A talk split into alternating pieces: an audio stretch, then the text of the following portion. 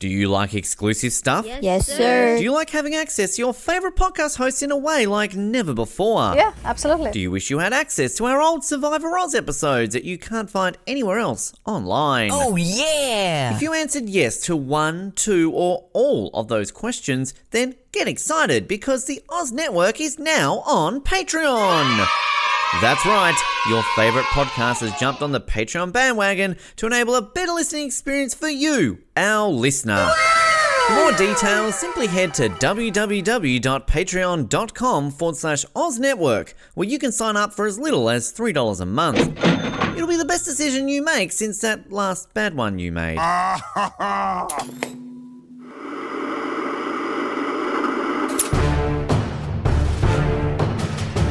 You're listening to the Oz TV podcast, only on the Oz Network. Welcome back to the Oz Network for 24, Season 4, Episode 5. We are not here to recap, we are here to reenact 24, Season 4, Episode 5. Word for word, line for line, and snotty look for snotty look from Chloe. Uh, because we're not going to see Chloe for a while. So this is done in tribute of her. Uh, but this is the episode from January the 17th, 2005, the first standalone episode as far as airing dates go in season four. And uh, all Canadian team here creatively from Jon Cassar, our director, and uh, Peter Lenkov, writer, who I didn't recognize the name and looked up, and he's Canadian and is the co-creator of Hawaii Five O and MacGyver and all those other Like the originals or the remakes? The, the remakes. Well, that's not So a creator, he's a stealer. the, the steal, the theft, the thief of Hawaii Five O and MacGyver and all those other remake shows. Um, but uh, Kiefer Sutherland's here, so it's it's it's all Canadian this week. Ben, you're gonna have to leave. Um, sorry about that. Fine. Uh, So my name is Canadian, Colin. apologise for making me leave. Well, sorry about that, E. Sorry about that. Sorry. Uh, my name is Colin, and you're a geek, but you're a good guy. Stay that way. And my name is Ben, and just because you did that introduction, Colin, doesn't make me your bitch. Well, I think it does because I'm Canadian. I thought you and were John going to. Cassar and Peter Lenkov. I thought you were going to use back. that one, and then I was going to use the one that you just used. So You're that a worked geek. out well. Yes. Uh, yeah, this is interesting. This is uh, watching this, keeping in mind the four night premiere. Uh, to me, this is the episode you should have ended on to get people back for next week. And I'm sure people still were excited to get back for next week. But uh, wow, we get a cliffhanger this week, and uh, we get some decent stuff, and we also get a lot of stalling. It's uh, but it's starting to pick up, so I'm a little bit excited. I completely agree. I think this definitely is a cliffhanger that um, we should have had. And th- this is where you are putting Jack in a situation of Jack Bauer doing shit that you want to see. Like one man versus a compound while Yeah. the president's about to kill the Secretary of Defense. Like, I mean, okay, people are like, oh, you're hypocrites. That's just as outlandish as him robbing a convenience store. But this is Jack Bauer. This is what he does. Like, you know, like, I'll put it to you this way for listeners who are saying that right now, both of them. If James Bond robs a gas station, we're going to be complaining because we're going to think that's stupid.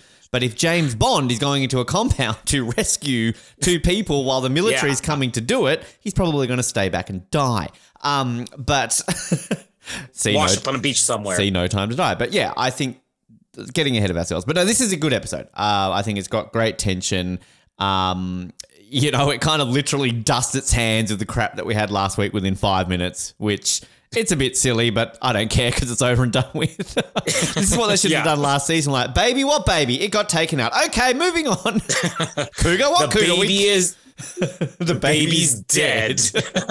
Washed up on a beach somewhere. But uh, Killed by the cougar. the cougar and the baby were in a car. They were in the nuclear bomb with George. Um, That that's Peter Lenkov's next show. He's gonna rip off Cougar and a baby. how can you honestly be the creator of a show that is a remake? Like, I mean, I could literally go, "Mm, you know, that show in the 90s, it was set in New York. They had like six, I think they were friends, um, and they went to a cafe. so I think I've got an idea based on that show. So let's use it, and I'm the creator. Like, not a creator, it's just lazy. You know, I- looking at his filmography, it's interesting that he really there's one thing he has created, but most of the things he's been involved with, he was the writer, a writer on the Crow TV series. The Universal Soldier straight to DVD sequels. George Lazenby's or Um, Jean Claude Van Damme? the J- J- Van Damme, yeah. Uh, he did Dr. Jekyll and Mr. Hyde, La Femme Nikita. I mean, Aw. everything he did was writing stuff that other people did, but this was completely out of left field. Outside of even movies and TV, he's the creator of the RIPD comic book that the Jeff Bridges Ryan Reynolds movie was based on. So we have a comic book writer here who had one original idea that spawned one horrible movie and then said, I'm just going to rip other people off going forward. Yeah, I like. I mean, obviously there are people who do this, but like, I, I think that are you a creator or are you like if you're a writer? Fine, An absolutely. adapter. An ad- like, yeah, because that's a weird thing to say. Created by, you know, Mm-hmm. like it, it's not like freaking Kathleen Kennedy has on Star Wars. Created by Kathleen Kennedy, like she's a producer and, and it's based on George. Yeah. Anyway, tangent. I'm sure this guy's great. I've never watched Hawaii Hey. Five O, but sure.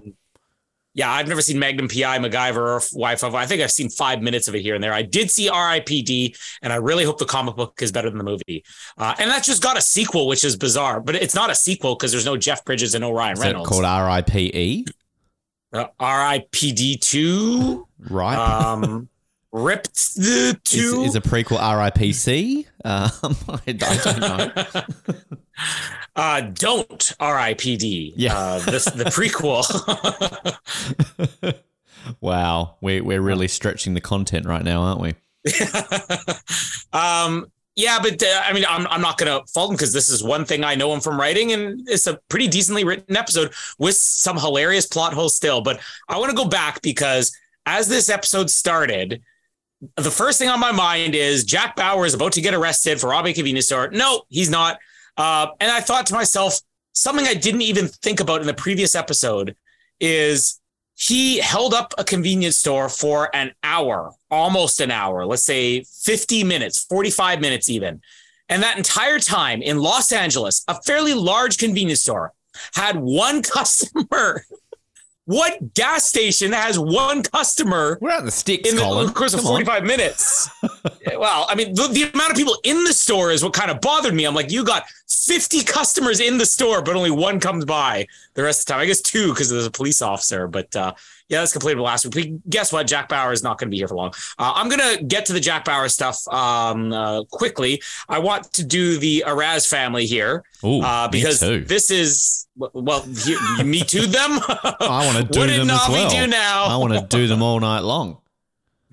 um, especially the underage boy. Uh, let's. let's I was get thinking more that. the dead Uh, girl, but um, yeah, he's gonna take her as his wife now that she's dead. yeah, yep. But th- there's I'm not I, I can't call it completely a plot hole. I'm just gonna say something that probably should be a plot hole, but we can actually explain it off here. This is another one of these let's explain off a plot hole. Uh, well, first of all, we pick up with the Araz family as 20 minutes into the episode, and only then is is Behrooz saying like, "So what are we gonna do, Mom? Like, what did you spend the last 20 minutes just staring at the body?" uh, but uh, Navi comes home, so Dina's like, "Oh, we got to cover this because she's expecting her to be dead." So she takes a pillow, fires the gun, which I'm sure nobody heard from outside, right? Well, she used a pillow, Colin. Come on, the uh, used a pillow. universal silencer for all guns. Yeah, but uh, this is going to create, uh, I guess, one of the three plot holes of the Araz family this week, uh, and that they pass this off. And Navi, who's a pretty smart guy, and maybe he does pick up on this later on, and you know you'll know, but I forgot about it. Uh, but when they're disposing of the body later on, he has no questions about the fact that there is no blood. Uh, Like you shot her in the head, she should bleed. Now, if you shoot somebody in the head after they're dead, no blood, which is what we get. But he's not even questioning the fact that there is a bullet hole, and one of their couch pillows now has a bullet hole. Well- but there is no blood on the carpet or anything. But I think like you can explain the the cushion because you could easily just say like, oh, we did it to silence so nobody heard. But like, I don't even think like she's been dead for twenty minutes. Like I I, I don't know enough about human anatomy, but I'm sure there's still blood in your body after twenty minutes. Like it doesn't stop your heart. There'd be a stain at least. But like, yeah, like there would be blood. Like, I, I don't think after 20 minutes your heart has stopped pumping enough that there's still not blood in your veins that is resting. And she's shot in the stomach. So, yeah, there would be blood. But again, I like, I- I think the, the easiest way to explain it is TV's got a TV and it's a network show at like 10 p.m. and they're not allowed to show blood because of ratings. So, I have a better way of, of, of fitting this in and, and explaining it away with a deleted line, let's say. So I'm sure there was a deleted line there somewhere where as soon as they spend that 20 minutes, so what are we going to do about Debbie's body? It's like, well, I finished steam cleaning the carpets and the pillow. What are we doing with the body? Like, there we go. That's what the 20 minutes was spent doing. Uh, the, the big, uh, I, I, guess, drama here is that Debbie's mom is calling her cell phone. Uh, now, this is 20 minutes later, so I'm going to have another plot hole here. Uh, Omar calls Navi really quickly just to update him on the situation. Uh, Navi has the line where he basically says, the trial is only the beginning because you're going to have to let the audience in on the fact that this show is not going to be ending next week when Jack storms a compound. Uh, we have Navi and uh, Behrooz wrapping the body and um, rapping. The mom like, shows yo yo yo. This is the body. It's really really flotty, and I'm gonna go dotty with naughty. That's so, so can bad. I go back to my I'm opening so line? White. You're, you're, you're a geek, but you're a good guy. I'm so white. but uh, uh, Debbie's mom shows up, um, and this is where it's going to get a little bit far fetched. But uh, when Dina's at the door, do you know where Debbie is? She had a dermatologist appointment that she missed. Now she was killed at this point 30 minutes ago.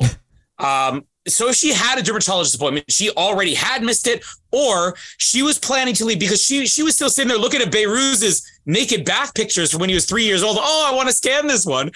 And oh, forgot dermatologist appointment. I got 10 minutes to get there. Now, let's say the dermatologist appointment was supposed to be for 11 a.m. Uh, let's say it was supposed to be for, I don't know, 15 minutes after she would have left Behrooz's house. This mom is like, okay, the dermatologist is called. She didn't show up. She's five minutes late. I'm gonna I'm gonna go scour the city looking for my daughter. Well, I think the the, the reason I think this works is because you can understand why Debbie is so clingy. And like, yes. where are you? Where are you, Bruce? Where are you, Bruce? Like, it's like, the thing I remember about this plot line is this was the commercial, and I was trying to actually find it on YouTube because I remember the commercial on like Channel Seven was like, the next week on Twenty Four, you think they've gotten away with murder, but and then you see like the woman at the door, and you hear the dun dun dun dun dun. dun. It's like that's that's Debbie's phone. What will happen this Sunday night on Twenty Four on Channel Seven? Um, so I remember this as the promo, but um, like I, I just, I randomly love this woman because like it's just like, again, you're right. It's been 20 minutes. Where's Debbie? She's got a dermatology appointment. Quick! And then I love the fact where it's like, that's her ringtone. I know it. That's yeah, her favorite that's song. Like, what's that song? I know. Oh. And then I love. And they don't even call it a ringtone. They call it a ring because Behrooz is like, Hi, Debbie's mum. Um, it's our favorite song together, so we downloaded The Ring together. Um, and then she's just like, oh, lol, silly me, off we pop. But I, I love it. Is it Dina and Navi who's like, it's a woman. It's a woman. I don't know her. uh, like, and just the way she answers it all. Hi, I'm Debbie's mum, and like, um, just like, uh huh. Uh, it's like, yes, no, I, I, I'm so glad about Behrooz. He knows how to use please and thank you.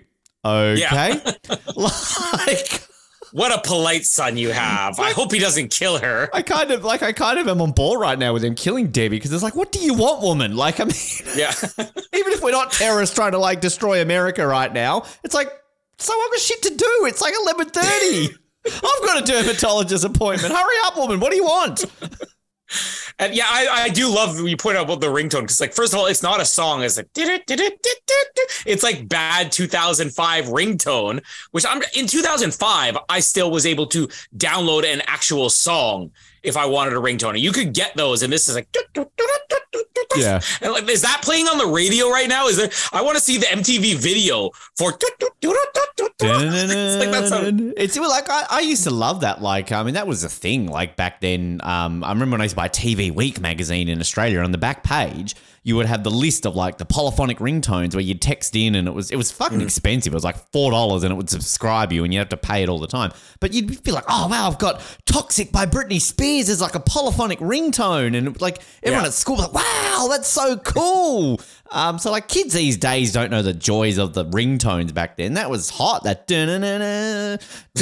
who would that be? Two thousand and five. Probably would be like Britney Spears or Nick, Nickelback, Pussycat Dolls, or you know Nelly Furtado. That was um that was promiscuous, wasn't it? Oh yeah. now, now it wasn't 2005, but uh, probably I don't know, maybe 2006. Uh, yeah, because I think it would have been during season five where I got a 24 ringtone. That it was a combination. It was it was the CTU do do do do, but it, it then it faded out and it went into the dun dun dun dun. I had the- and that was yeah. still one of my favorite ringtones of all time. I had that as a ringtone for a while, and I think my text tone for a while was just literally. "Dit, dit, dit, dit, dit, dit, Oh, wow! and like it would always go off like all the time. Um, but I had the um because I I did buy the soundtrack, and you had. I think I've talked about it before. The, they did like a sort of a dance techno trance remix of Sean Callery's theme, which is amazing. I fucking love it so much. Um, but yeah, I, I had used to have the 24. I, I don't think I ever had the do, do, do, do, like I wish I did. Every time I answer my phone, CTU Waterworth. if only it was a video phone. Oh yeah, exactly. the famous video phones that t- took off in 2004. um, uh, I'm gonna do I'm gonna do the uh, the the Heller stuff last because that's kind of our cliffhanger. Uh, but uh, let's let's get CTU over and done with here because um, there's not a lot going on. Uh, it's mostly Marianne trying to get access, and maybe the worst character in the first four seasons of 24 showing up. Uh, but uh, yeah, Marianne doesn't have level three access for satellites uh, which I don't know why you have to have level three access to this is on every screen. I mean, th- th- their, their department meetings and everything is about the satellite access. I doubt this is like so top secret. I don't see Edgar in a secret room as he's reviewing this stuff. Uh, but I also understand why she wouldn't have level three access. But what was she actually brought in for? Like, what is her job if she can't look at the only thing they say in this episode? Which there's another problem. They say in this episode about uh, uh tailing. What's it? Hass- Hassan is his name. Yeah. Um, this is our only lead. I mean, this is probably the third episode in a row where they've had a completely separate lead. This week. it is our only lead. Richard Heller last week. It is our only lead. How many only leads have they forgotten because a new one is coming? It's our only lead. Uh, but this is the only thing you have to work on. CTU. They brought Marianne in on her day off from a different office or whatever uh, against Curtis's better judgment, and she can't do the only thing that anybody in the office is able to do because it is their only thing they could do. Uh, but of course, they have the phone tap as well. Uh, so, um, yeah, the, the, it's a, little bit of a like, okay, your only lead again. Uh, but she's basically bullying Edgar into giving her level three access. And again, I really don't understand your hatred for Marianne because I, I didn't really. I, understand remember liking her. This is so annoying.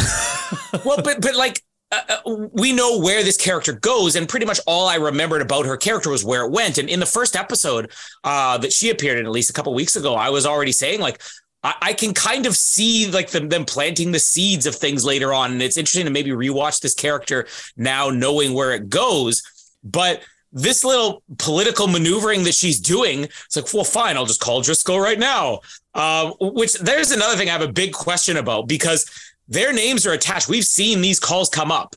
And it says, you know, Edgar Stiles, Erin Driscoll. It even says when he calls, where she calls Erin from Edgar's phone, it says eh, Erin Driscoll on the line. So at no point is she wondering, Marianne, why are you calling me from Edgar's phone? Who is this person who's helping Chloe? Think about that. yeah, it, it's it really makes no sense. We get a lot of suspicious Edgar, looks you're from black. Curtis. Yeah. and you're a woman. You're racist wearing blackface, Edgar, but you look good. You've lost a lot of weight.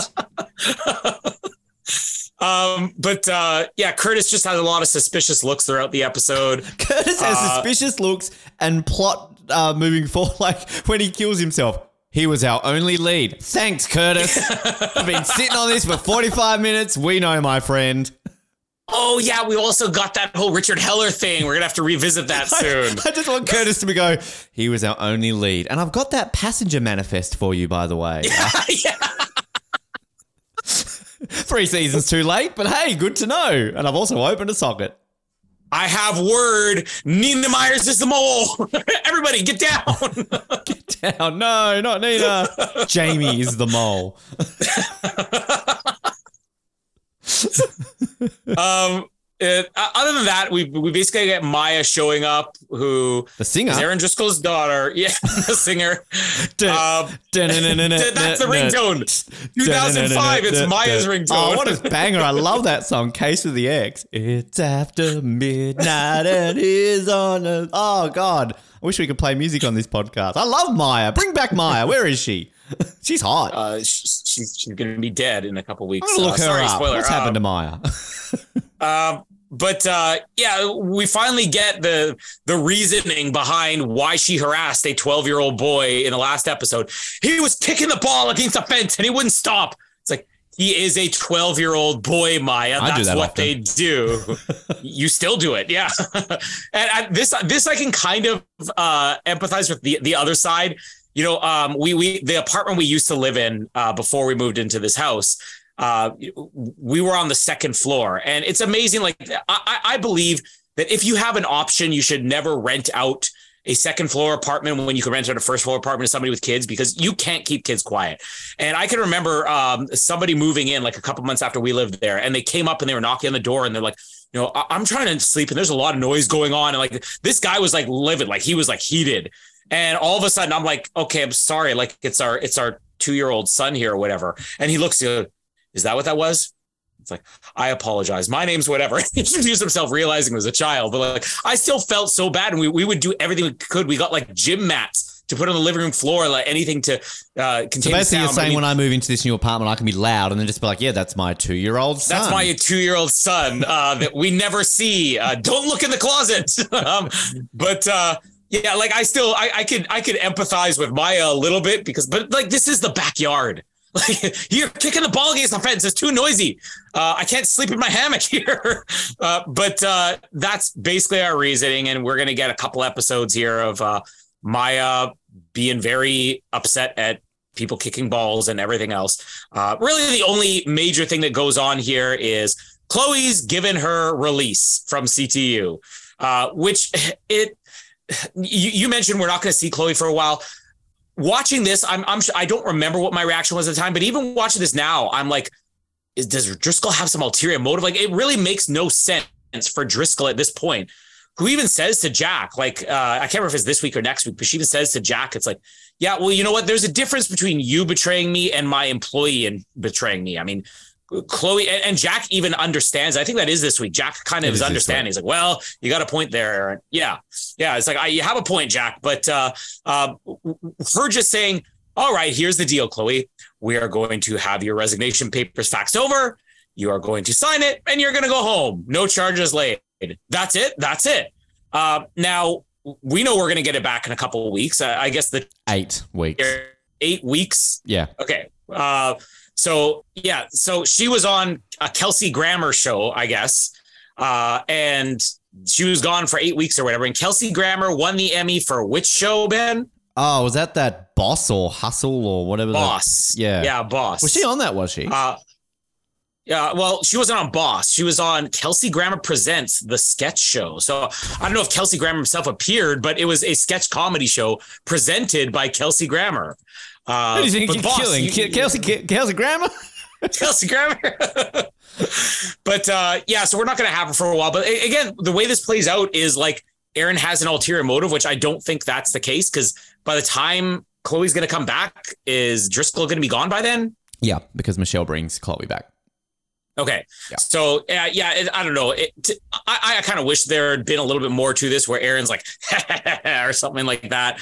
But uh, the the, uh, the I guess the big thing is uh, with Sarah though when Sarah's uh, uh, Chloe's leaving or whatever, and I love that Chloe gives her advice on how to spy.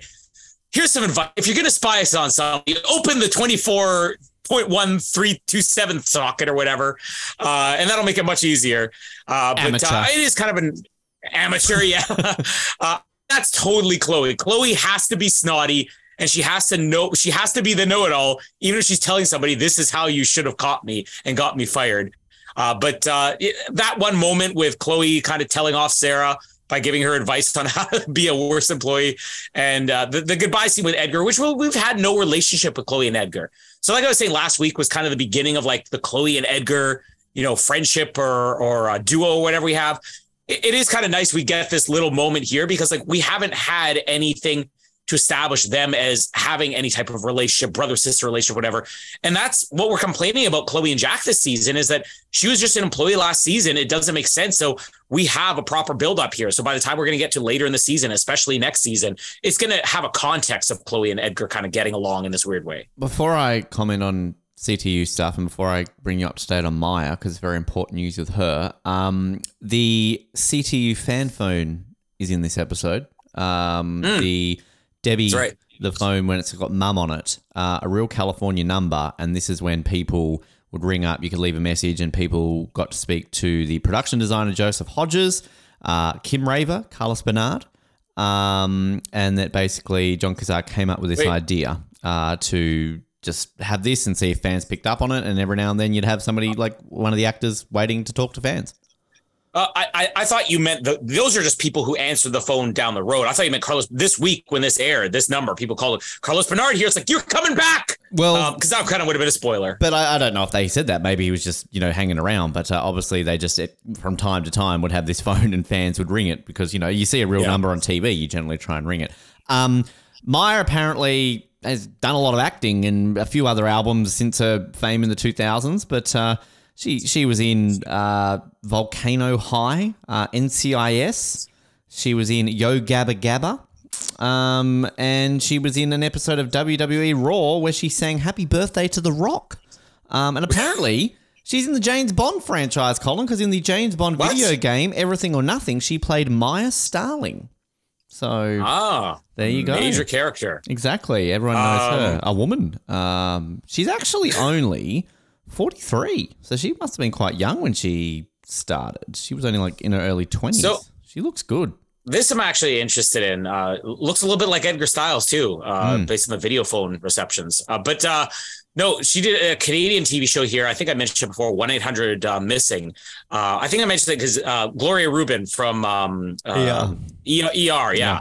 So after ER, after ER ended or she was offered or whatever, she came back to Canada and did the show 100 Missing, which was just one of your typical like detective shows or whatever. But it was like a detective show where they they use a psychic uh to uh, and it was actually it, it was a better show than it sounds like uh but that same show had um uh what's it what's her name uh um Erin Driscoll on it too um but yeah she she starred in an episode uh where she played a pop star so I'm guessing she um did an episode playing a fictional version of herself so yes Maya Oz coming soon apparently Very uh, famous uh, department store chain. Basically, Australia's version of the Bay is called Myer. Um, so there you go. There's a fun fact for you. Um, uh, Mary, just fuck off. I'm sorry. Like it's just it's just annoying. I'm like I don't get it I think what makes it annoying is the fact that yeah, we know, like know what's happens with her because it, now it's actually just so obvious.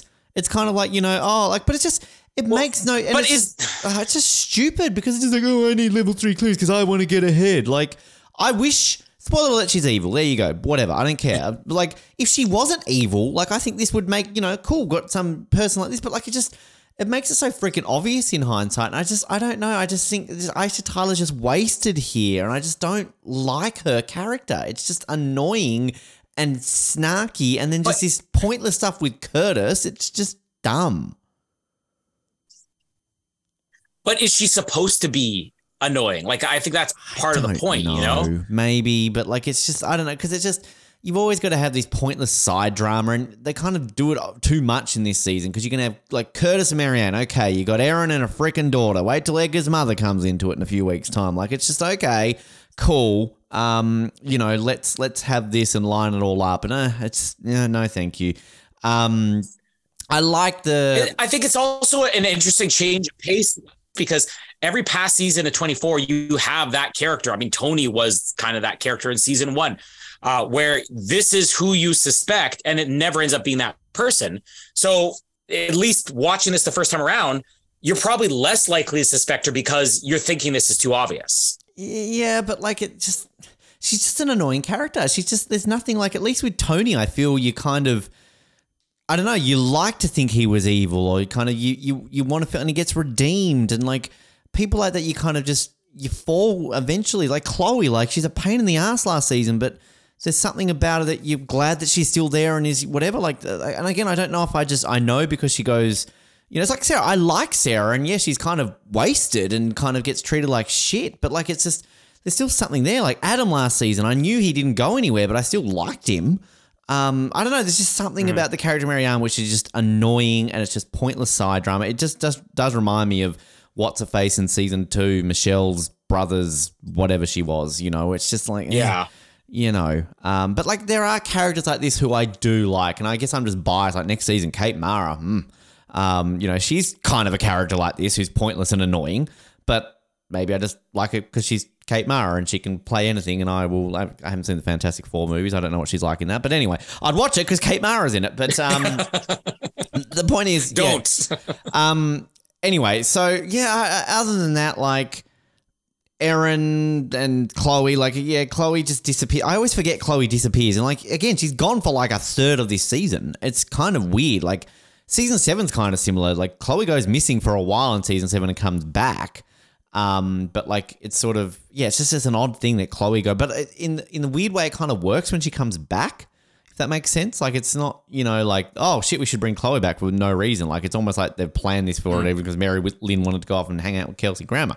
But um, yeah, I don't know. Um, yeah, there's. I mean, what else is there to? I, I like, you know, Chloe's amateur line. I, I like the little moment with Edgar because you're right. Like, it's kind of comes out of nowhere, but at least I feel it.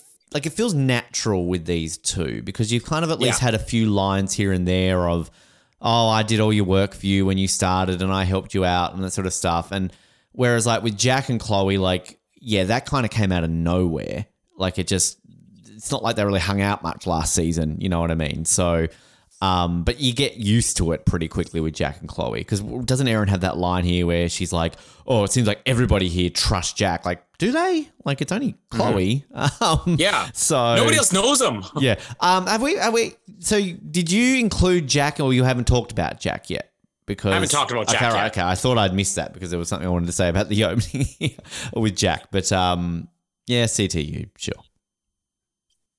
Uh, so Jack's storyline, um, basically, he's in cuffs at the beginning, and uh, Driscoll gets a call on the phone. Uh, hey, we have a Jack Bauer here who claims he's on a secret assignment to uh, rescue the Secretary of Defense and his daughter, and that you'll vouch for him. I just love that Jack, after the way the last episode ended, he has the balls to call Driscoll. Can he call the Department of Defense? Like, again, Yeah. call your boss. Exactly. Like, I, I, he's the world's worst Department of Defense. I don't know, uh, analyst or uh, security man or whatever it is, because he's calling Driscoll the one person who probably shouldn't felt for, him, but she does. Uh, it's like, yes, and I, I do like the Driscoll. Uh, Driscoll, I guess, underappreciated thing about her, she is really good at the office politics because the way that she smooths over this cop, I deeply apologize. Like she's very sincere in apologizing. It will not happen again. Uh, that's something that uh, you know you, you would definitely not have gotten with Mason. Uh, and probably well, Chappelle maybe, but uh, Mason. Now, Chappelle you know would just give in. No, I will not. Yeah, yes, you will, Chappelle. Okay. exactly. um, but uh, she has a nice conversation with Jack here. It's like, Jack, I am going to authorize you to do this, but everything gets coordinated through me. Now, this I have a problem with because they had this same conversation in episode two. Mm. Uh, Jack, I'm gonna. You're on a short leash. Everything goes through. Okay, Erin. Like, fool me once, fool me twice. Like, what is that saying? Um, Shame on you. Yeah, fool me once. Shame on you. Fool me twice. Shame on me. Yeah. Yeah, something like that. Yeah, like I, I, I wish that they didn't have this, and I actually thought, wouldn't it have been better in the show if Jack just was operating Rogue this entire time? He, you know, then we wouldn't have to do this thing where it's like, oh, I tried Jack and you didn't listen, and then we wouldn't have had to have gone through. Well, Driscoll's not doing the right thing, and Chloe's helping him on the side. Like, I feel like it actually would have been better for the characters and all the story if Driscoll said, "No, I don't trust you, Jack. You don't work. I have my own people on this." And then this is the first time they have a conversation where she says, I'm reinstating you. Yeah, because this is the thing where we were just like I've been complaining about the last few weeks about this constant conflict of everybody against each other because it just gets oh well lol we should have just you know like because like Yeah. it's it's this moment like when Driscoll's on the phone or whatever and then Curtis kind of looks at her and goes. I agree, Erin. It's our only play. Like people have been saying that before. It's our hours. only play.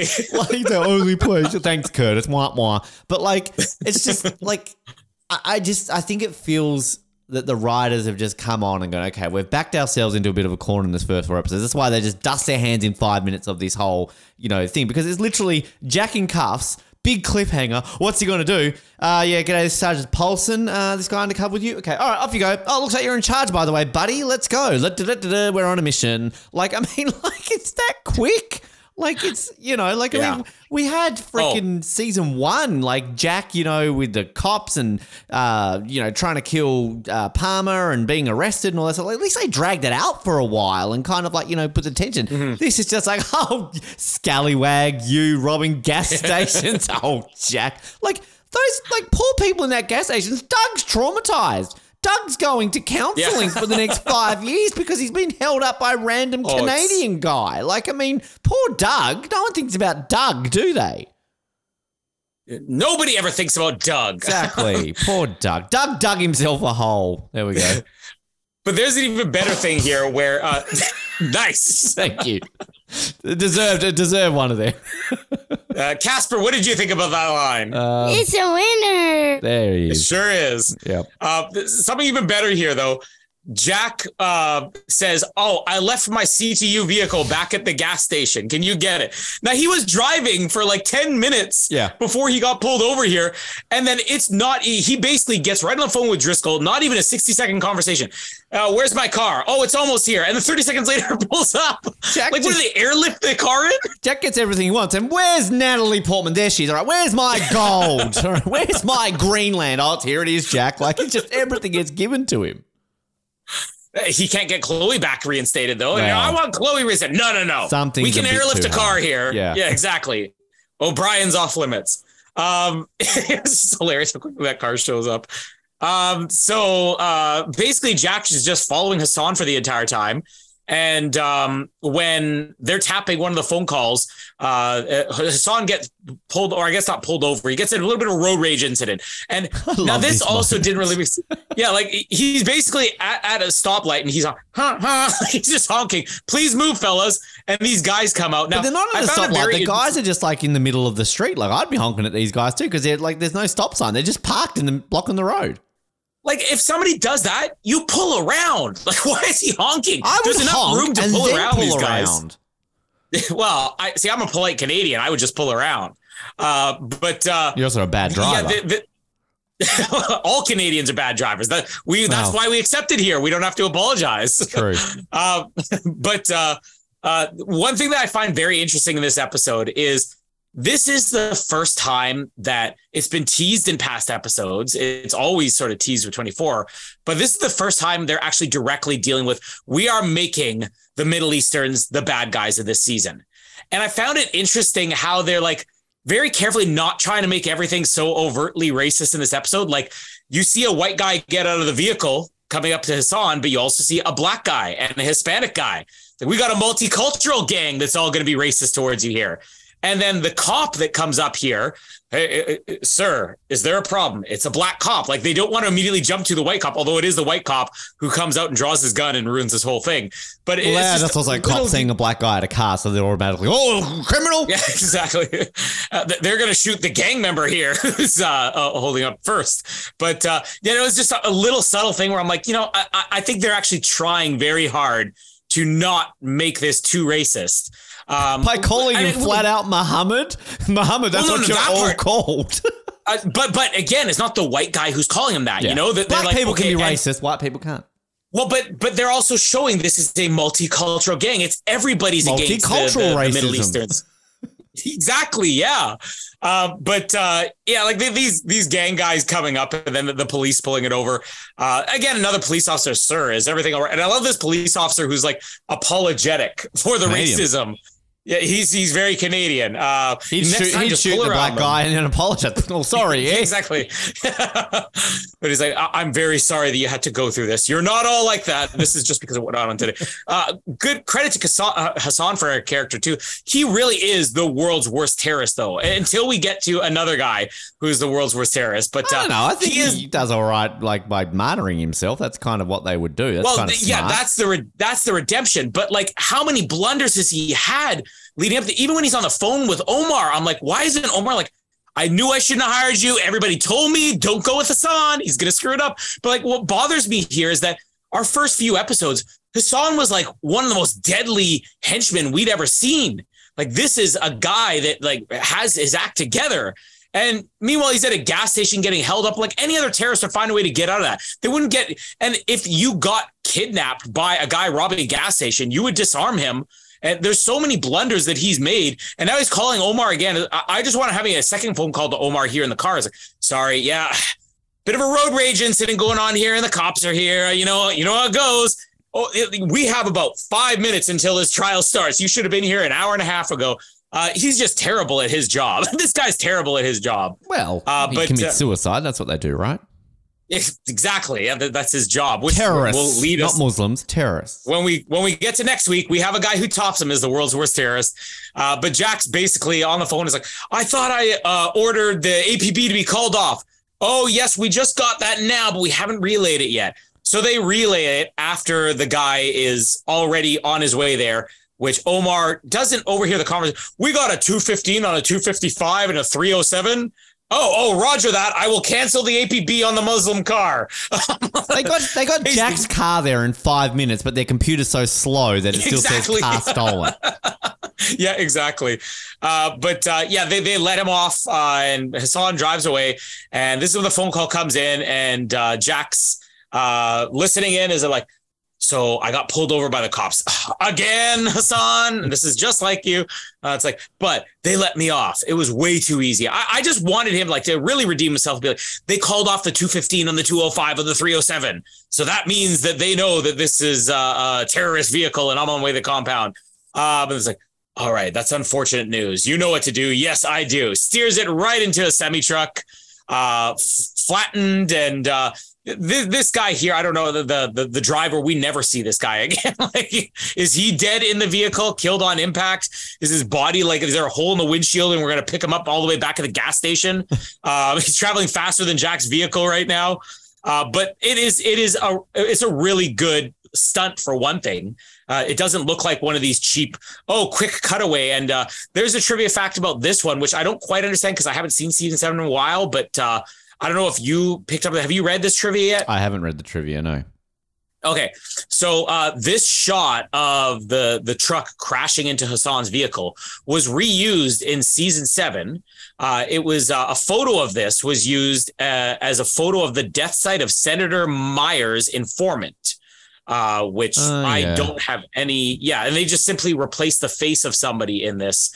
Uh, but uh, yeah, season seven budget cuts. We got to reuse Hassan's crash. Interesting. Uh, but but it is actually a really great looking stunt here um, with this crash. Like it looks like they did it for real, and it looks like they did it at full speed as well.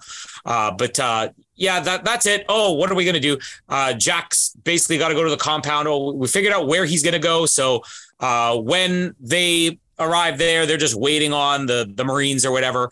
Which uh, something's gonna be going on uh, with the Heller storyline. Uh, we'll, we'll we'll we'll cover the compound stuff in a second because that kind of also, ties you're in with the ignoring the storyline. president section in this. He's still Exactly, the yeah. Um, Yeah. I yeah, the whole like, oh, Jack, you're free now, off your pop, champ. Um, yeah, you know, whatever. but like, I like this guy who plays Hassan. I actually really like this guy. He's a really good actor, and Yeah. uh, of course, the esteemed actor who plays Hassan is the great actor that, of course, is Anil Kumar. Um, so yes, props to him. Not Anil Kapoor. No, Anil Kumar. That's the one. Uh, Anil Kapoor, I think, actually is in 24, uh, like later on. So, Yes. um, yeah, like they've all apparently got appearances at some point. Um, oh, I'm thinking of a different guy, but no, Anil Kapoor, he is, of course, in 24. Sorry, I'm thinking of a different guy. Um, racist Ben. But uh, I think, like, I love the, the moment when he's like honking at the guys in the car and they get out and they start walking towards him and he's like, who, me? Like, like, Me? He's like, he sort of looks behind him and goes, Oh, there's that guy I killed behind. They're after him, not me. I'm Muslim. I'm fine. Like, he's like, Me?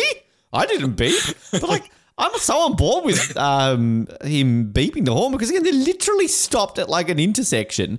There's no stop sign. There's no traffic. I'm beeping the horn. Like, I'm like, get the fuck out of the way. What are these three guys doing in their car parked in an intersection Heroin. they're doing heroin. yes, exactly. See the track marks in their arm as they get out. I also love random guy, the third guy, when the cop like goes up to him, "Sir, move along." Okay, like I mean, why isn't he being questioned? Because he's white, clearly. Um, Yeah. I mean, why why do they have to run the plates on this car anyway? And like, it's so weird how you see this cop car like come down the street and it goes, lights are on. Like, it lights were on and pulling over before it even saw these like guys. Like, shouldn't you see the cop car like drive past and then go, oh, and then turn around because it's already doing it before it's even seen what's happening. Um, but it's like I like the tension. I like the and I, I actually like yeah, I somewhat agree that he's kind of a dumb terrorist, but I, I just think this is like really smart when he like calls out the compound and he's just like, like, oh, I was let go. Well, that's a good thing. No, you don't understand. The guy was coming towards you, and they sort of have this moment, and like, I, I love this scene. It's so great. Like the music here. I didn't mention last week in the bad episode they actually reused the music from season one. Um, I think it was when Jack might have been when he took um Koful with the the towel. It was that do no no no no no no no no do no no no no. So last week had good music, but this week music that's sort of like Arabic sounding, haunting, like do do do do do. Um, when he like martyrs himself, and I just love Jack. Like no, um, and then the car's got to explode. Of course it does because you know TV's got a TV. but why does he like? He turns so early. Like it kind of annoys me. Like this truck had Yeah. time to swerve. Why does this truck just keep driving? This was? Austin Powers. Yeah. No, move, move. Like what? This truck literally is driving in a straight line, going honk, honk, honk, Yeah. honk. Like move, buddy. There's no other cars on the other side of the road, Mister Truck Driver or Mrs. Truck Driver. Um, but I also do love the fact that boom, blum. You know, beep, beep, beep, beep. Five minutes later. And you've got, you know, genius Sarah. Have they recovered anything from the crash yet? And then I love how like Curtis is like, here's Mr. Exposition, Basil Exposition. Too early to tell. And then you cut back to the car. Fucking CSI Miami showed up and Jack in this burnout charcoal car. It's been five minutes. I should still his body should be quarreling on the ground, still burning. Um, but like Jack's literally there with his little brush going, oh, it seems to be there's no evidence here. Damn it. Um, and like you talk about like um, just sort of tying this in with the CTU stuff about how kind of it makes the first four episodes pointless. What did I say a couple of weeks ago when they had the whole idea to rob a gas station and uh, we have to get satellite coverage? What did I say? Why not just do a wide search? Where can the car drive in 60 miles an hour? What's around here? They Exactly. literally do this in this Yeah. episode. Like, oh, he will have to go to one of these places. So, um, yeah, but I, I, I, I love the, the the scene, like just the driving into the the truck scene. It's great. Um, and I think kind of going back to the um the Araz family, it's kind of like it's it's unique things that. I mean, it feels like we've spent the majority of the season bagging it out, but like I'm still enjoying this season. I think that even the bad stuff still makes this season enjoyable. It's better than season two, easily. Um, but I think kind of like the uniqueness of just having this guy like kill himself and then like have the right, like it's just all unique. And I love the ending. Like I just love Jack there, like one man against you know a star destroyer. Um, like kind of you just got this shot of Jack like you know oh I've got ten minutes to save the world. Like that's the Jack Bauer we want, not robbing a fucking gas station. Yeah. Uh yeah, no, the, the the truck not moving. Let's just again chalk that up in Los Angeles. You never move around a vehicle. Uh, that, that's something we've learned in this episode. You honk your horn, you never move around. Now we know etiquette of Los Angeles driving. I've I've Uh, been there plenty of times to know that is hundred percent true. Now, uh, Heller stuff. The, that Heller feller. That Heller Uh, fella, what an awesome fella. like old Yeller, you just want to tell her. Uh, one thing I, I don't think this is a, a plot hole. I'd have to go back and watch the previous episodes, but I, I swear it was only last week where they said we only have three hours until the trial starts. It was definitely not three episodes ago when they said three hours till the trial starts. So I feel like there probably was a rushing of, oh, we're going to do it now, but let's just hope the audience didn't remember because I think it was. it, it, it, it, like, it was, It was, the end of least in the episode. It was two. the end of episode two when you had him on the screen, and so this is episode five. So yeah, it's nearly three hours. Oh, okay.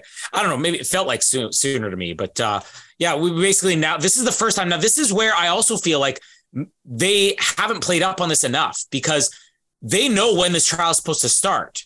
So yes, there should be all this urgency and everything, but like, why not have that be what Jack's motivation is? Why not have Jack continue to remind people that? Why not have it be like we've only got like 15 minutes till the trial starts? Nobody mentions it until uh, like one point in this episode, and it's actually Omar who's mentioning how long until this trial starts. Like nobody on the outside seems to even have a concept of how little time they have.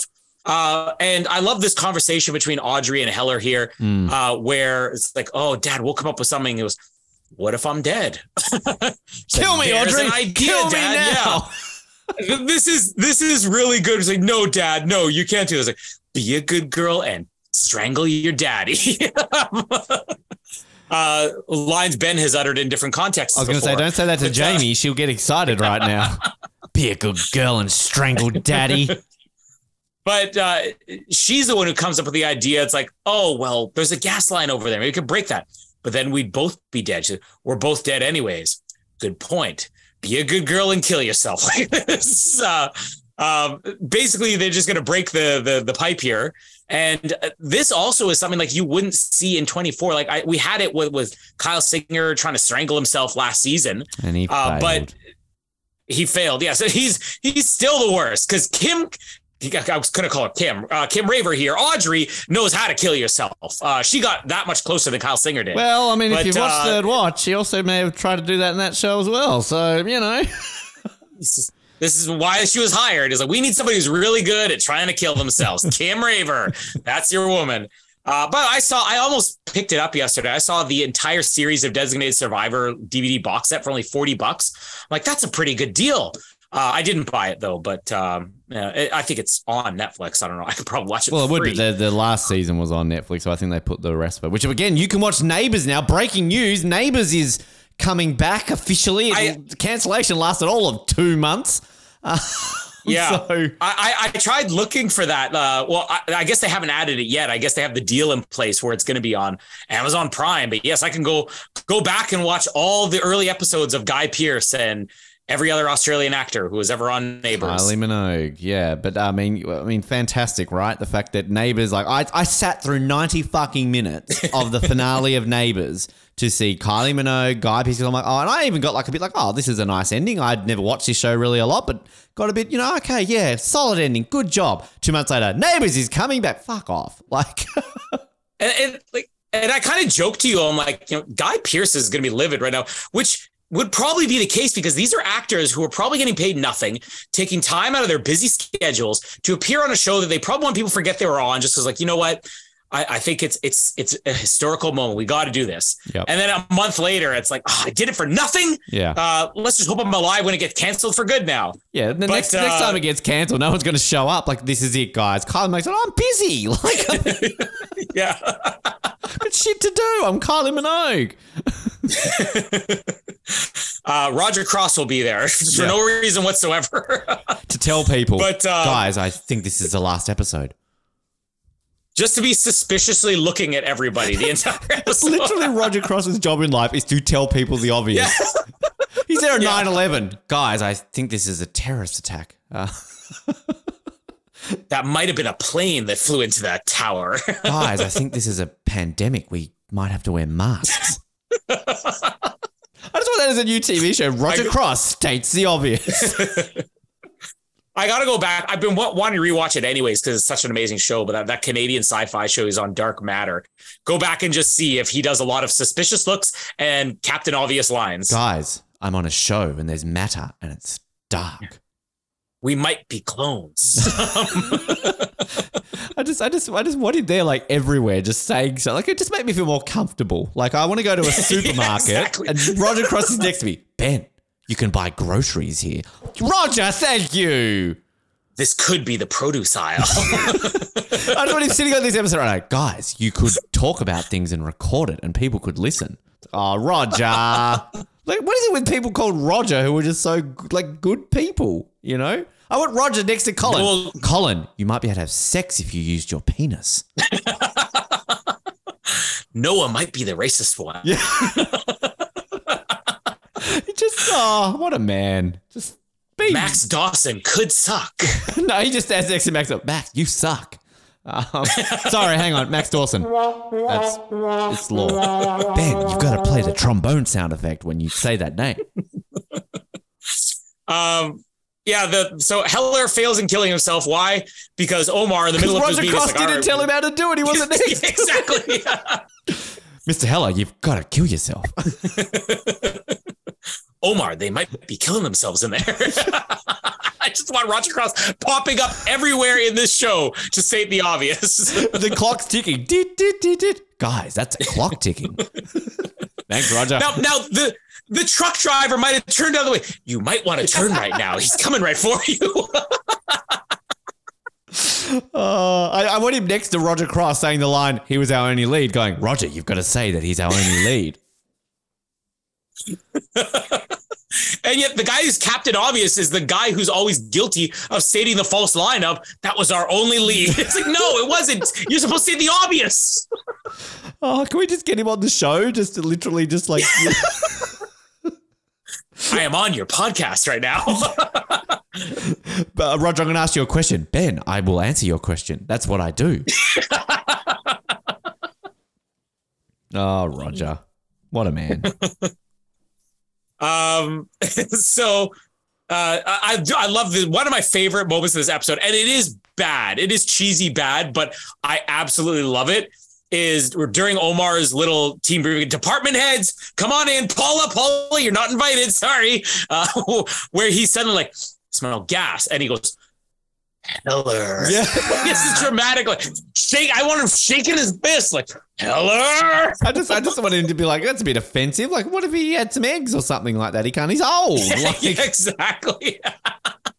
Can't help letting it off. Poor Heller. Did you also notice how much less everybody's sweating this week? Like they finally got the AC working. That's a good thing. Roger Cross is in there. It's like, guys, they have air conditioning. No, Roger, Roger Cross should be next to Omar going, Omar, it's gas. It's Heller. Heller. "Ah." Uh, but yeah, they get in there just in time. Uh, open up a door, open up all the windows here in our Socket. secret bunker.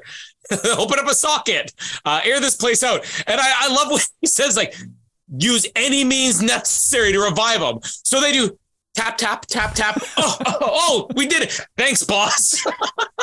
Any means necessary. Tap, tap. Well, that's, Like- that's that's how you do it. I mean, didn't you watch ER? That's all they did for Yeah. 15 seasons. Yeah, exactly. Give me those things George Clooney uses. Tap, tap, tap, tap, tap, tap, tap. I need 50 cc's of a light tap on the face. Tap, tap, tap, tap. If only James Bond Uh, did that to himself on the beach. Guys, there's a missile coming right for you. Roger Cross next to James Bond on that beach, this sweeping score. You know, we've got all the time in the world. James, there's some missile. Shut up, Roger. I'm dying. Don't want to go home to my child. um, yeah, so the, the trial's going to begin here. And um, best part, obviously, of this entire episode is the cliffhanger, which is funny because this is probably the least obvious cliffhanger you could do. They're not having a big moment in here. It's basically the trial's about to begin. And Jack's on the phone, and we got Air Force One, of course. I should mention that. Uh, the president's still on Air Force One. Uh, by the way, President, I, I love still on a plane. next week we're going to find out that Paul Raines was able to land in Oh. LA sooner in like an hour. He's he's driving. from the, what, he's, he's on the same jet fuel that they got in that car for Jack. He's from Yeah, exactly. I, I'm glad you pointed that out because yeah, I think it was in episode two, uh, Attack of the Clones, uh, that he said he was Yeah. like he was still in Washington. So like uh, it's like a five hour flight from Washington to LA. yeah, Um, exactly. So like he's gotten there in three. So Paul Rain's got some connections.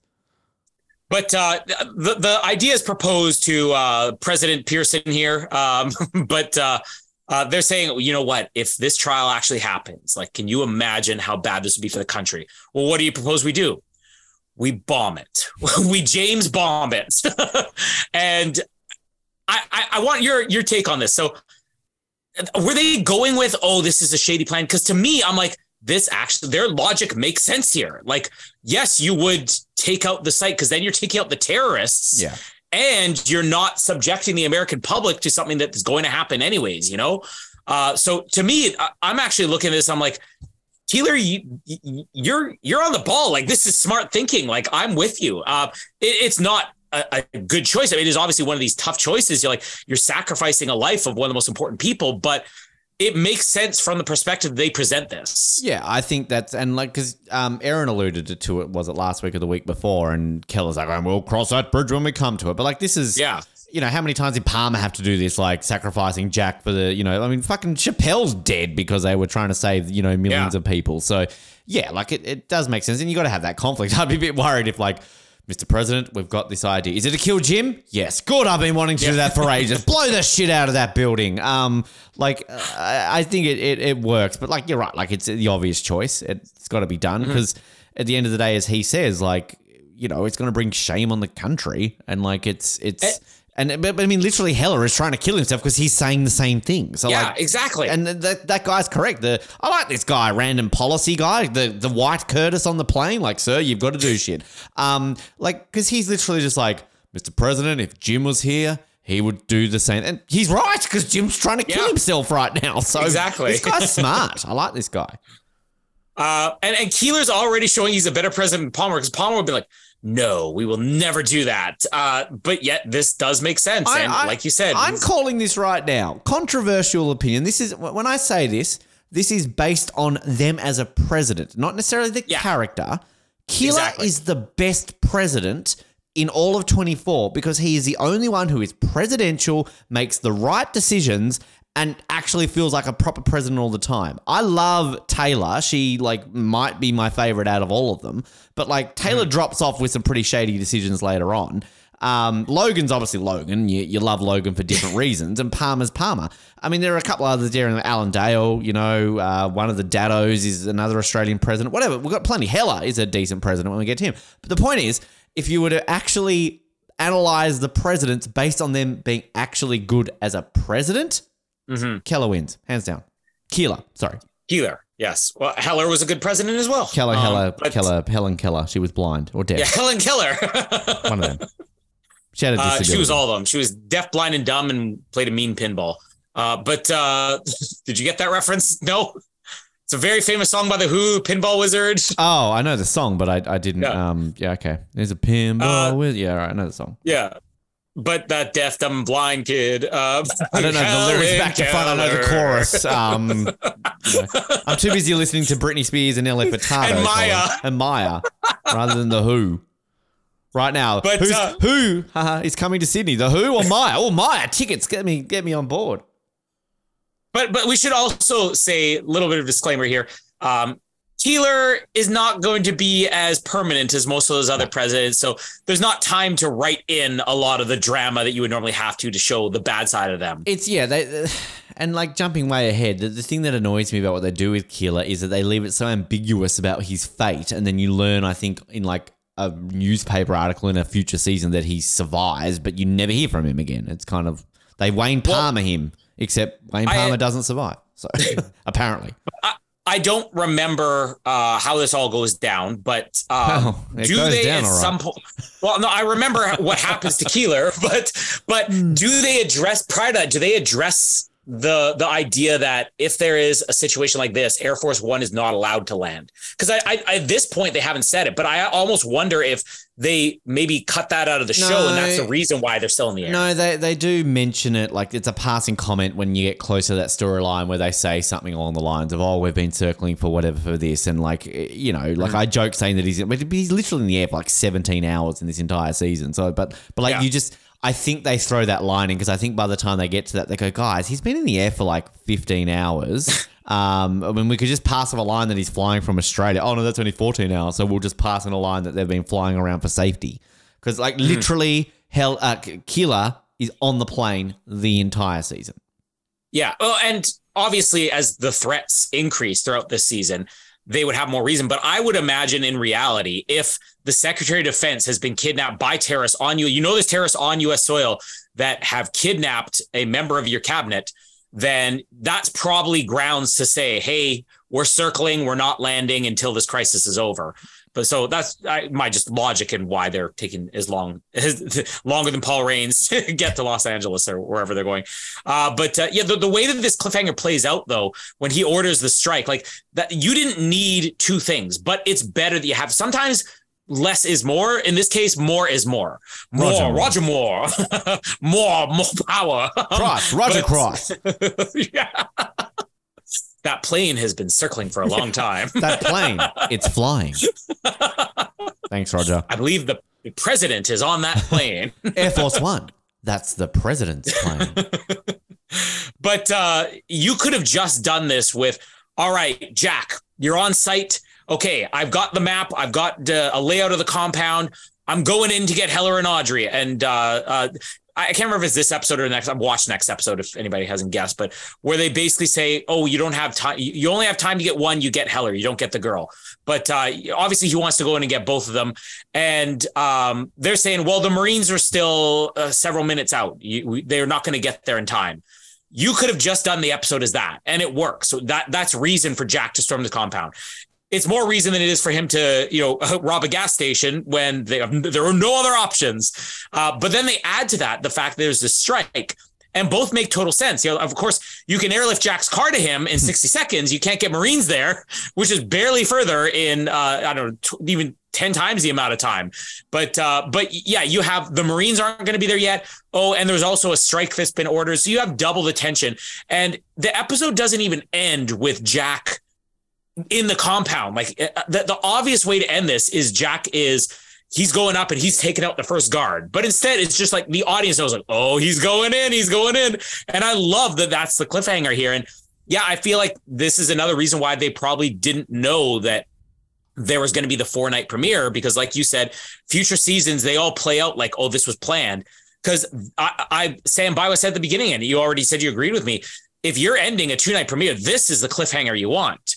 Um, and yet it's not done obvious, which is I think the other reason I love it. I would go on a limb and say, yeah, I agree. Could be the cliffhanger, but I also would almost argue this should be episode three, and next week should be the cl- the ending because um, I'm just saying this now. I think the opening 10, 20 minutes of next week's episode is one of the oh, best yeah. openings we get in any season. Um, I, would say better than most finales closings. Yeah, it's um, it's it's epic. Um, but I love this cliffhanger. I, I'm glad they didn't end it with him killing it because I just think this is what you need, and because sometimes like obviously it's such a thing with a TV show that you end on like action or a cliffhanger, come back next week. But sometimes you open with it, like that's what we're going to get next week. But um, yeah, I I think that um that that I love like, and I again I'm biased. I get it. I say it every week, but like Kim Raver is amazing in this episode. Like the bit where you know he's trying to basically say like choke choke your daddy bitch like i mean mm. just the way she sells it and the way she like just she can cry on a level where it is just so believable. And then kind of just the way she's like going like, oh, dad, there's a, you know, a gas thing and we can do this and sort of, you know, like she sells it well because she's like, dad, like, because he's like, no, you would die too. And she's like, well, dad, they're going to kill you. They're going to kill me. What do you think they're going to do? Oh, sorry about your dad, Audrey. Lol off your pop.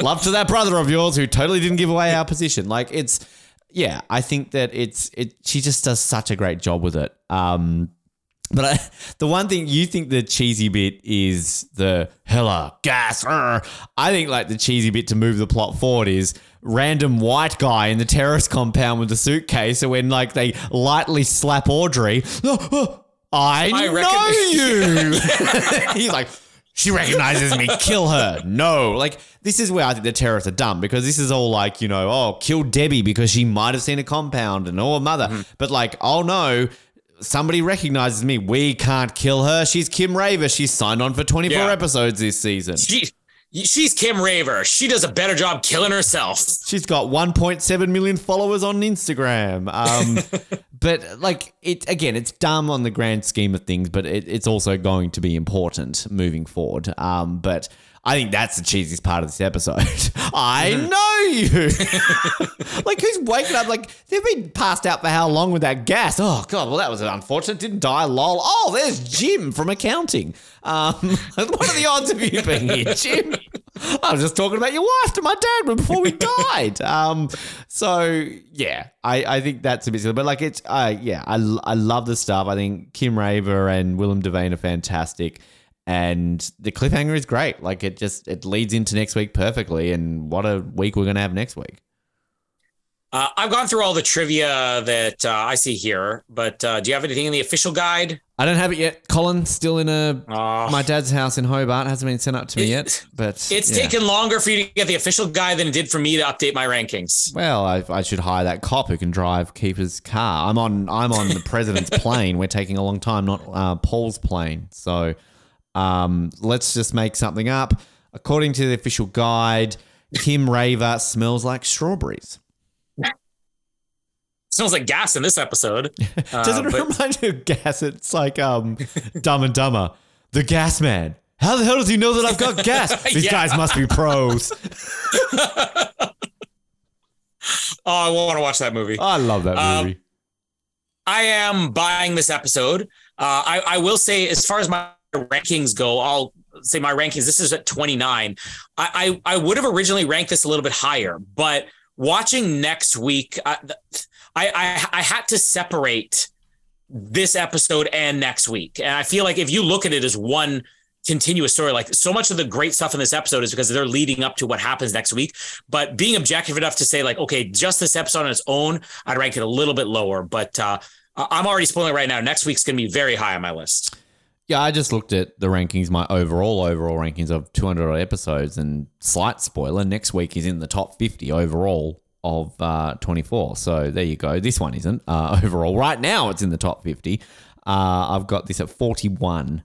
Um, Wow. So I think that it's a great episode, but uh, I obviously think 40 other ones are better than it. But um, you know, it's it's just I think the, the difference I will say, like with this one, say versus next week, and then when you keep watching it, is that like.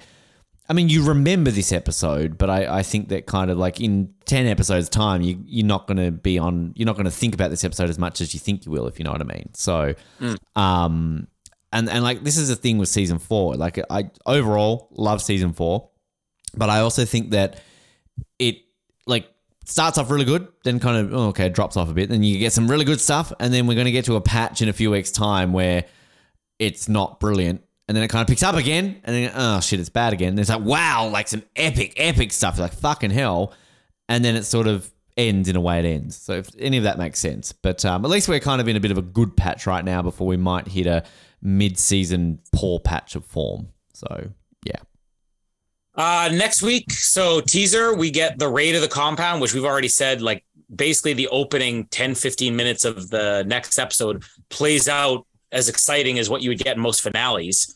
Um, and uh, aside from that, we're going to get the introduction of Paul Raines, one of my, uh, I think, uh, less obvious uh, favorite characters. Uh, I, I, I more so like his fantastic actor uh, in the next episode. But uh, uh, I, the the real thing is going to be the Araz family because I they've definitely had a solid story up until this point. But next week's where it's it's really going to take a turn for the worse for at least one of the characters. Yeah, and I no, I thought next week was we got introduced to Marwan or Tony, but that must be the week after. Um, we're very close to both of them, but um, spoiler alert about Tony. But yeah, I next week's great. Um, I think that you just stay for the opening 20 minutes and everything falls into place. Paul, look, I don't dislike him like my friend did when we watched this together. I've explained that. But like, there's definitely some shit with Paul that annoys me.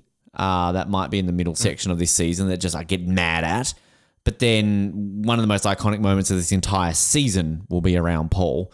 Paul's kind of just a very season four character in that sometimes they just forget about him and they forget what to do with him. And then all of a sudden they go, oh, we should really do something major with him. Next one, oh no, forget about him. And then they do something really major, major with him. But I think for the overall arc of what they do well with Audrey and Jack, you need Paul. So Yeah, yeah. And speaking of forgetting about Curtis next week is oh my, I forgot about Richard Heller because Richard Heller, they're going to remember he's there. You're the son of the Secretary of Defense. I was supposed to be torturing you for the last three weeks. Uh, but uh, yeah, there's going to be some really good stuff next week. And for us next week, uh, it will basically just be 24 because I believe that Lost is done now. Yeah, we killed it.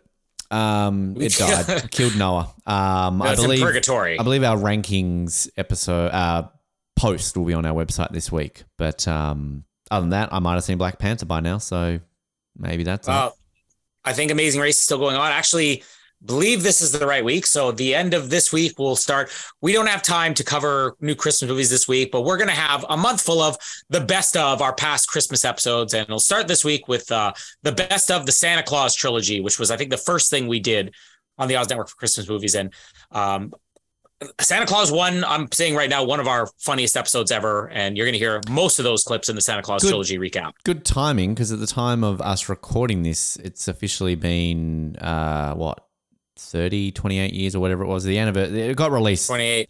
Yeah, and then um, the TV show doesn't that start very? It started at the time of recording this, it started two days ago, which Oh. I've seen the first two episodes. And, And um, I, I I think if you don't like two, you probably won't love this, but you're going to appreciate it a lot more because they address several things that we talk about in our best of recap. So if you're if you're a fan of the Santa Claus and you listen to our best of recap, you're going to notice that 5 years ago we brought up a lot of points that they're actually addressing now.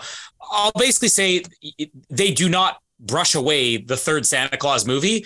There are direct references to it. There's even weird things where it's like, oh, they have a visual reference to it but uh, they more or less are like, oh, we should have done a better job with the plot from the third movie. So let's retweak it and just redo the plot in the TV series. But uh, I don't mind it. It's not bad. To be honest with you, I've seen the second one like two and a one and a half times, and then I saw the third one that one time. Like I don't even I just block out number two and number three so much. So I wouldn't probably get the references anyway.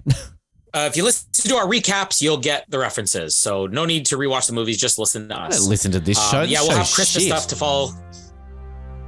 Oh, we try. Um, yeah, that's do we? we do. we also have some new uh, home improvement. We're gonna wrap. Rossi and I are gonna wrap up the home improvement uh, Christmas episodes, Rocky. seasons five through eight. Rocky. Uh, we're gonna do the Rocky movies too, apparently. But uh, yes, we have some new content coming in December. Um, but uh, that will be it for us until next week. My name is Roger Cross, and this is Colin Closing Line. And my name is Ben, and this has Ben trying to come up with a new closing line because Colin stole his. Thanks for downloading this episode of the Oz Network. Make sure you never miss an episode by subscribing to the podcast via Apple Podcasts, Spotify, Stitcher, Google Podcasts, or by copying our RSS feed into your preferred podcast provider. And while you're there, please drop us a rating and leave us some feedback. You can also be sure to stay up to date with all the latest episodes and happenings from the show, as well as finding out how you can get involved in upcoming episodes by following our social media pages on Facebook, Twitter, and Instagram, as well as getting everything you need under one roof at theoznetwork.net. Thanks again for listening, and we'll speak to you next time.